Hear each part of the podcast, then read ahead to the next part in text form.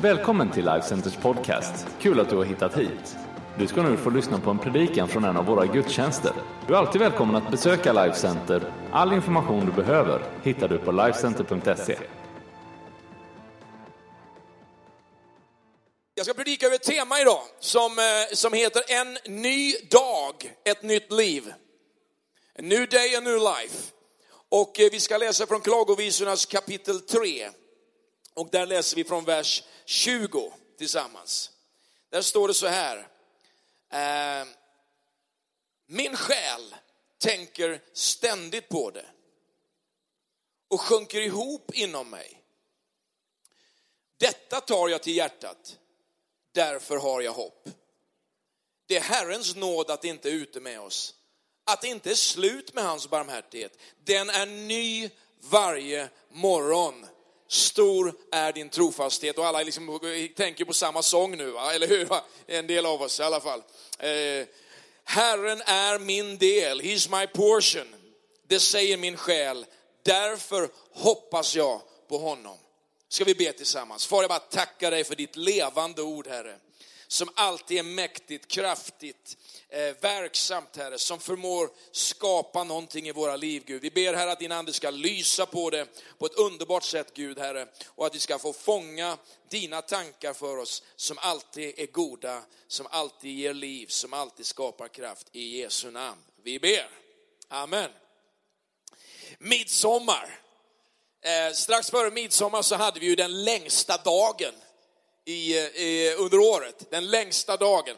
Eh, jag älskar den här perioden på året, liksom när man får verkligen komma upp så där tidigt och känna, liksom att, eller gå och lägga sig sent. Det brukar ibland sammanfalla just runt midsommar. Man vet inte om det är sent eller om det är tidigt, för liksom dygnet blev 24 timmar. Vad säger ni om det? Tycker ni om det eller? Det är när man var yngre och jag var liksom på, på läger eller jag var på liksom några av de kristna camperna eller hängde med mina polare. Vet, man cyklade hem sådär tre, fyra på morgonen och, och det var liksom ljust ute och solen gick upp och, och man tyckte att livet var alldeles underbart. Va? Och man längtade liksom bara för att fortsätta leva och att värmen skulle stanna kvar och att man skulle få gå barfota eh, på klipporna där liksom i Bohuslän eller på östkusten där, där min fru kommer ifrån. Och jag, liksom, liksom sommaren, va? den var där. Långa, ljusa nätter och man kände sig nästan liksom som man var redo att sjunga någon Thomas Ledin-sång eller någonting. Sommaren var där och när man började fiska och allt sånt här och fick leva det där livet ute. Långa dagar. Och när det då smälte samman på något sätt och man kände liksom att nu är det en ny dag, det är en ny möjlighet. Man kanske nästan hade liksom varit öppen tre, fyra dagar tyckte man. Liksom. Det bara fortsatte för det gav sån kraft, sån energi. Va? Och det är ju någonting av det som ljuset gör för oss som då lever i en ganska mörk del av världen, stora delar av året. Va? Så, så, när vi i alla fall inte har snö då. Men, men, men, eh, men, men ljuset, det ger oss någonting helt fantastiskt. Va? Och, och jag tänkte på det den här veckan, liksom när, när, jag, när jag mediterar lite och funderar lite på, på det här med Guds nåd och hans enorma möjligheter att skapa någonting nytt i oss, att föda någonting nytt i oss. Liksom en ny dag, ständigt en ny möjlighet. Man går liksom från klarhet till klarhet, man går från kraft till kraft, man går liksom ifrån kanske pressade situationer, men, men när man lever liksom i Guds möjligheter mitt i de där pressade situationerna så är det en fantastisk tid i livet. Du vet när du är lite halvtrött nu då efter en lång eh, eh, vår kanske då har jobbat, det var ett år sedan flera av er var på semester överhuvudtaget och en del undrar när, när, när var jag på semester senast därför att du är småbarnsförälder och, och, och, och, och liksom du tycker att det där, det där går bara i ett, även inte bara den ljusa tiden utan den mörka tiden. Så är det ändå så här att Guds nåd och hans möjligheter, de tar aldrig slut. De slutar aldrig. Och det är viktigt för oss att leva i det. Att inte liksom tro då att vi hade en bra säsong och, och, det var den sista bra säsongen vi hade. Det var den sista spännande säsongen vi hade. Det finns alltid en ny säsong som talar om Guds möjligheter, Guds nåd och Guds kraft i våra liv. Jeremia, han är ju den som skriver klagovisorna. När jag läser eh, de här gamla eh, bibelramsorna för att lära mig ordningen på gamla testamentets böcker. Va? Så kommer liksom det där Jeremia och hans visor vi läsa än idag. Va? Och, och, och det, det, det, finns någonting i den här visan eller i den här eh, klagolåten som är väldigt intressant. Därför att sammanhanget, det är att Israels folk har upplevt en belägring. Man har belägrat Jerusalem. Man har fört bort folket i exil till Babylon. Och jag kan lova dig att den tillvaro de hade i Babylon under den här perioden var någonting annat liksom än någon gammal discodänga från Tyskland, liksom by the rivers of Babylon. Va? Det var någonting helt annat än att liksom dansa fram. Eh, det var tuffa tider, man misströstade om livet själv, man, man undrade. Eh, och det, det, det, det märker vi väldigt tydligt i klagovisorna. Har Gud glömt oss? Är det på grund av våran synd? Är det på grund av mina problem? Är det på grund av hur jag har levt som Gud har liksom lämnat oss? Att han har övergett oss, att han, han inte liksom eh, hjälpt oss, att han, han på något sätt i det här mörkret har gömt sig. Och när han skriver de här eh, verserna, Jeremia, så, så, så förstår vi att, att det finns någonting som, som vi behöver reflektera över. Du vet, varje ny vers, alltså mitt i allt det här han skriver så är det ganska intressant därför att varje ny vers som han startar börjar på en ny bokstav. Så att liksom han, det, det, kallas för någonting, någonting fint det där, eh, akrostikondikt. Alltså att skriva en, en dikt där liksom varje ny vers den börjar på bokstaven A, B, C och ända till O då, alfa och omega. Och så ser vi här då att det kommer en förändring. För mitt i all den här klagan, de här första två kapitlen, så kommer ett tredje kapitel och mitt i det tredje kapitlet, det är ju inte många verser kvar liksom, utan, utan det, det är en kort, det är en kort, berätt, en, en kort bok här. Det är fem kapitel. Så mitt i detta så händer någonting. Mitt i mörkret, mitt i klagan som vi läser, så deklarerar han okuvligt att han tror på Gud. Att det finns mitt i detta mörker, mitt i detta outsinliga mörker, en tro som bär. Att det inte finns någonting starkare än en tro som eh, handlar om att Gud faktiskt oavsett smärta och svårighet vill ge oss. Därför att den här tron gör att vi kan uthärda. Det finns en tro som överlever all smärta vi går igenom. Det finns en tro som överlever allt mörker vi går igenom, alla svåra säsonger vi går igenom, som ger oss hopp om en förändring. Så vad är det som skapar en tro på förändring i våra liv?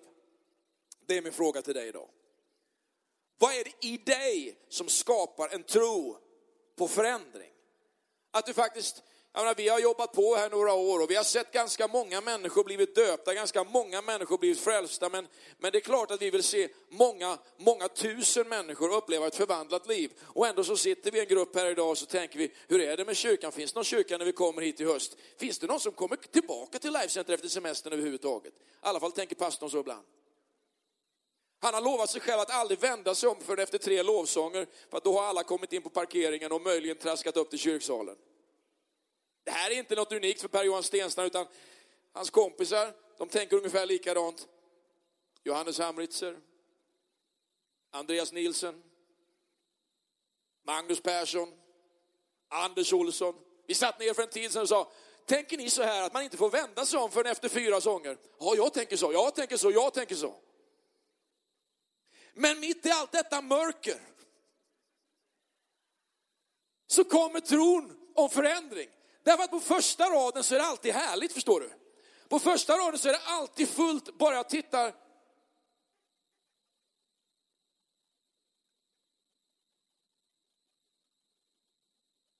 Och så finns tron, va? att när jag en dag vänder mig om, då är det packat ända ut i parkeringen och ända ut på gatan. För jag tror det. Jag tror det. Och även om jag raljerar lite över det här eller skämtar lite över det här, så är det naturligtvis så här att den längtan vi har, den är efter någonting mer. Den är efter genombrott. Den är efter liksom att få se det som vi ser när vi sluter våra ögon och du tänker på en helad kropp. Du tänker på en frälst mamma.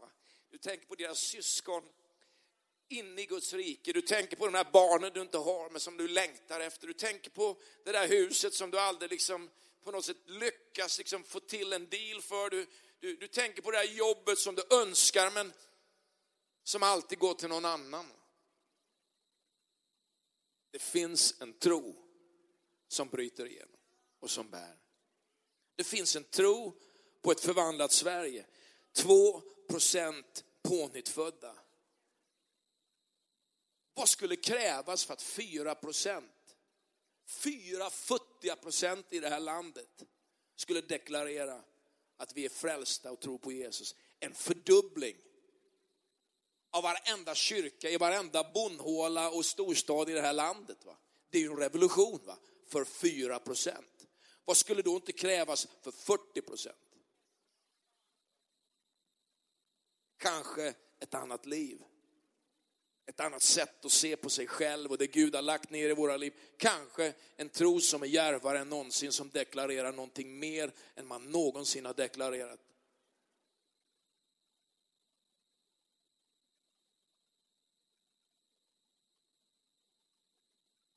I andra Korinthierbrevet 5 så står det så här i vers 17. Om någon är i Kristus är han alltså en ny skapelse.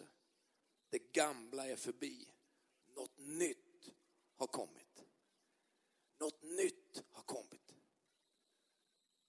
Jag tänker ibland på Patrik och Isabel som, som, eh, som sitter på andra raden här.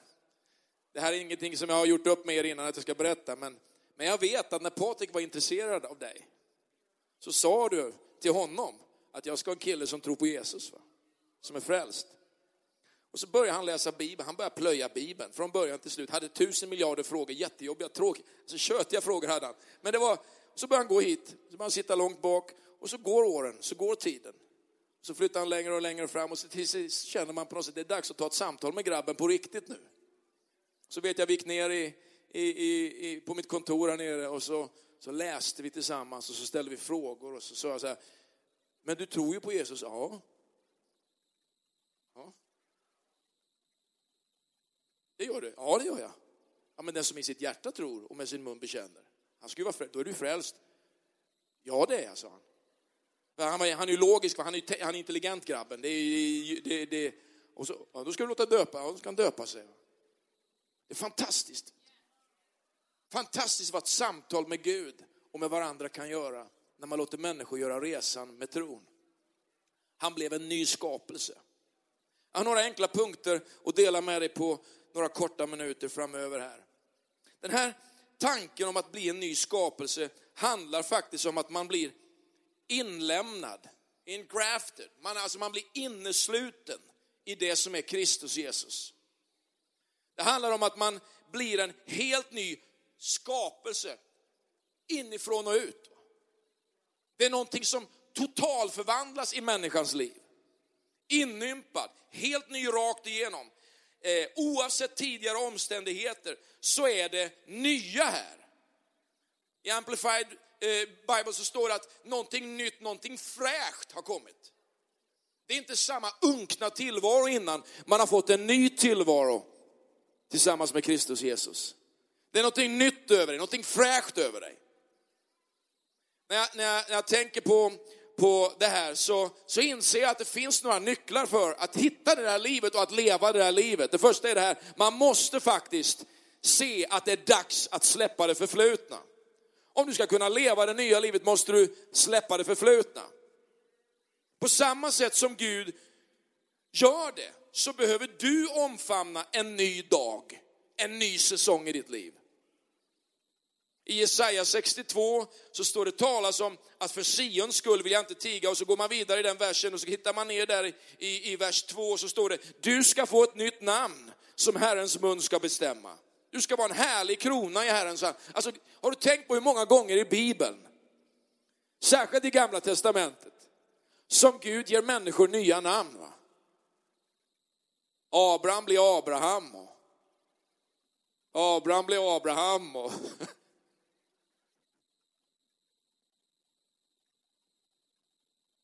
Jakob blir Israel. Jag var tvungen att tänka lite här.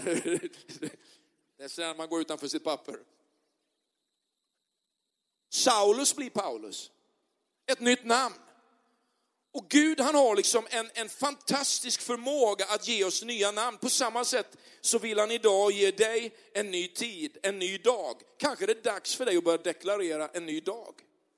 Vad heter den här dagen? Vad heter den här sommaren för dig?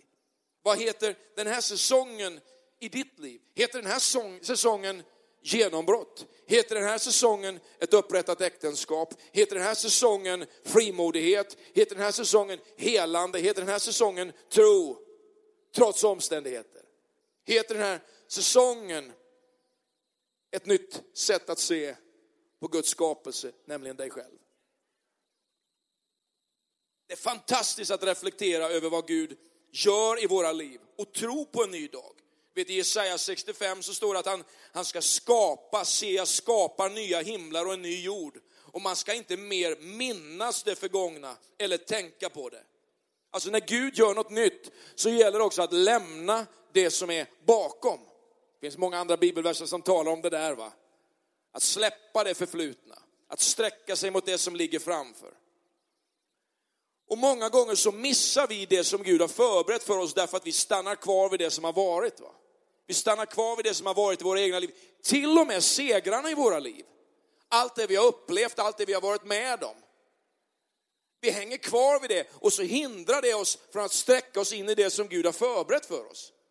Jag hörde en fantastisk predikan igår på, på Nyhem av Andreas Nilsson som talar om att Gud, han är en Gud både igår och idag och imorgon. Men han har, eftersom Gud är Gud från evighet till evighet så finns Gud redan i morgondagen. I din framtid. Och tittar tillbaka på dig och så, så tänker han liksom, det är hit du ska. Men vi tror liksom att det här är någon form av villkorad gissning till att vi lever ett liv liksom där vi ska duga på något sätt, när han redan har förberett våra liv. För allt det som han vill välsigna oss med. Gud är en Gud som vill välsigna dig, men du måste släppa det förflutna. Det andra jag tänker på är att det finns något nytt som också är ditt arv. Det tillhör dig. Vet, ett arv är någonting som tillhör dig. Det finns ett arv som tillhör dig. I Jeremia 31 och 31 så står det, se dagar ska komma, säger Herren, då jag sluter ett nytt förbund med Israels hus och med Judahus. Ett nytt förbund, vad är det? Ja, det är det nya kontraktet med Jesus Kristus, genom Jesus Kristus. Det nya förbundet genom hans död så får vi del av ett nytt liv. Inte på grund av att vi skulle offra, inte på att vi skulle liksom leva på ett visst sätt, utan offret är betalt, offret är Jesus Kristus. Genom tron på honom får vi access till det och vi har ett evigt arv som är förberett för oss. Vi har en pant som finns i våra liv, vi har helig ande som bor i oss och vi är på väg till en slutdestination. Va? Som bara är 100% seger. Men så säger han också att vi kan leva i den segern redan här och nu. Därför att det är vårt arv, det är vår arvedel, det tillhör oss rättmätigen. Va? Här och nu. Jesus är den som garanterar oss en ständig fräschör och ett nytt liv varenda dag. Så kan jag vakna upp till ett nytt liv. Va? Det tillhör mig, ett nytt liv. Men många människor, de vaknar upp till en annan attityd. Va? De vaknar upp med en annan känsla. Livet är tungt idag också. Livet är svårt idag också. Livet är smärta idag också. När Jesus har ämnat och tänkt någonting helt annat för våra liv. Att du ska få vakna upp till en ny dag, en fräsch dag, där Guds möjligheter vilar över ditt liv. Det tredje jag tänker på är att det nya, det börjar med ditt hjärta. Det står i Hesekiel 11 att han ska ta ut vårt gamla stenhjärta va? och lägga ett nytt hjärta av kärlek, står det i vissa översättningar, eller kött står det i många av de svenska översättningarna, i våra liv. I, i flera av, av, av översättningarna så talas det om ett odelat hjärta. Han ska ta, han ska ta våra delade hjärta och ge oss ett undivided heart. Många människor, de lever liksom en slank kan hit, en slank kan dit. Gud är för mig, Gud är emot mig. Gud är god, Gud är stygg. Gud älskar mig, Gud älskar mig inte för allt det jag har gått igenom. Gud är inte sådan.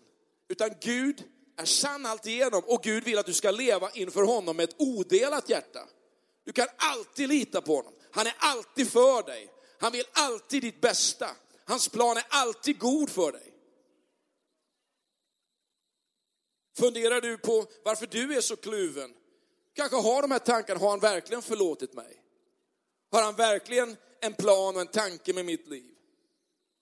Men det finns en kraft som alltid tror och som alltid talar möjligheter och det är livet i den heliga ande. När Gud flyttar in på insidan vill han alltid tala sitt goda över dig. Han talar alltid vägar, han talar alltid utvägar. Ibland är det tuffa vägar, men det är alltid rätta vägar. Jag tänker också på att igår är förbi idag. Min fjärde punkt. Igår är förbi idag. I Galaterbrevet 6 så står det talas om att jag för min del vill aldrig vara stolt över något annat än Herren Jesu Kristi kors genom vilket världen är korsfäst för mig och jag för världen. Det har ingen betydelse om man är omskuren, alltså om man är jude eller man är en hedning. Vi lever ju liksom i Paganville, brukar jag säga, vi lever liksom i hedna världen här uppe i Mälardalen. Den mest sekulariserade delen av världen och den mest individualistiska delen av världen. Va? Här lever vi, va? bland härliga fullbords-Hagbard hedningar. Va? Här lever, jag har levt i bibelbältet, jag vet vad det är. Jag älskar att bo här. Jag älskar att bo här. Men det smider liksom in en liten bibelbältskyrka ibland i vår egen kyrka. Va? Och vi blir lite religiösa. Va? Så tappar vi uppdraget och fokuset på varför vi är här. Har du hittat Jesus, lever du inte här för din egen skull, då är du on mission för andra människor. Och det som betyder någonting är idag. Det viktiga är att vara en ny skapelse, stod det där i vers 15-16. Det viktigaste är inte att vara omskuren eller oomskuren. Det viktigaste är att vara en ny skapelse idag. Det viktigaste är att du är en ny skapelse. Va? Oavsett din historia, oavsett din bakgrund, oavsett din helighet, oavsett din ohelighet. Va? Det viktigaste är att du är en ny skapelse. Det som betyder någonting. Kanske missade du någonting igår. Kanske missade du någonting. Vi har vänner som missade någonting och vaknade upp till en lördag efter en midsommarafton som var allt annat än stolt över sin midsommarafton. Men det viktigaste är att du är en ny skapelse idag. Att igår är förbi idag. Det som verkligen betyder någonting, det är vad gör du idag? Och är du en ny skapelse, och lever du i det så vill Gud också ge dig kraft va? att leva på ett sätt som reflekterar honom på bästa sätt. Det femte, jag är på väg in i avslutning här, det kommer inte vara massa punkter till men ett par. Låt dina gamla trasor ligga kvar. Jag smutsade ner mina jeans här och, och häromdagen jag eh, hjälpte min pappa med, med något litet skjul. Vi skulle bygga någon liten friggebod och så så eh, efter då att eh, jag hade lagt grunden, isolerat den, rest stommen, lagt på takstolarna och fixat papptaket, eh, underlaget. Det var ett litet projekt så här från onsdag till onsdag kväll till midsommarafton. Så, så såg jag att jag hade av misstag tagit på mig liksom fel byxor en, en, en stund. Så kom min dotter och räddade mig. Och så tänkte jag så här, man kan ju inte komma hem i smutsiga kläder. Så nu är de tvättade och fina. Och Den här enkla banala bilden är en superviktig bild över våra liv. Vi lever livet, saker händer, vi gör massa grejer.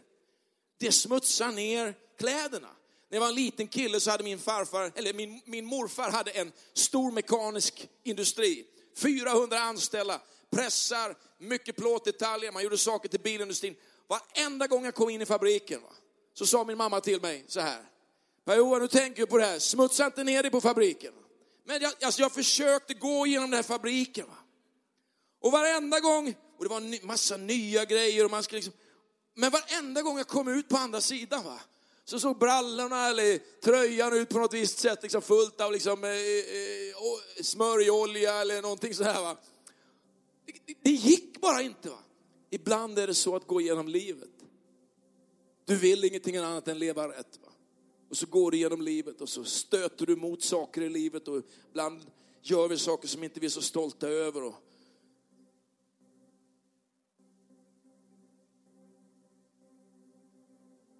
ibland slänger människor skräp på oss.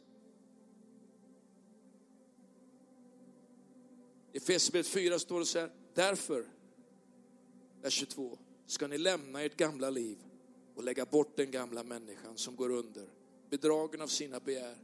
Låt er förnyas till ande och sinne. Klä er i den nya människan som är skapad till likhet med Gud i sann rättfärdighet och helighet.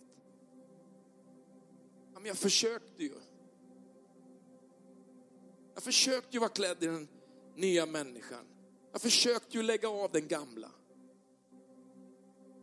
Jag Försökte ju leva ett rättfärdigt liv. Det gick inte. Guds ord säger, han, Jesus, är min rättfärdighet. Han är din rättfärdighet. Den nya människan kan du bara bli iklädd i när du är klädd i honom. Och varje dag ger Gud dig en möjlighet att starta nytt. Varje dag är hans nåd ny. Varje dag sträcker han sin nåd till oss. Varje dag som troende och kristna blir vi förnyade inifrån och ut. Därför, säger Guds ord, ger vi inte upp, andra Korinthierbrevet 4. Även om vår yttre människa bryts ner, förnyas vår inre människa dag efter dag. Du kan vakna upp till en ny dag imorgon, förnyad inifrån och ut. Och du kan leva ett fantastiskt liv tillsammans med Jesus Kristus. Amen. Ska vi stå oss upp allesammans?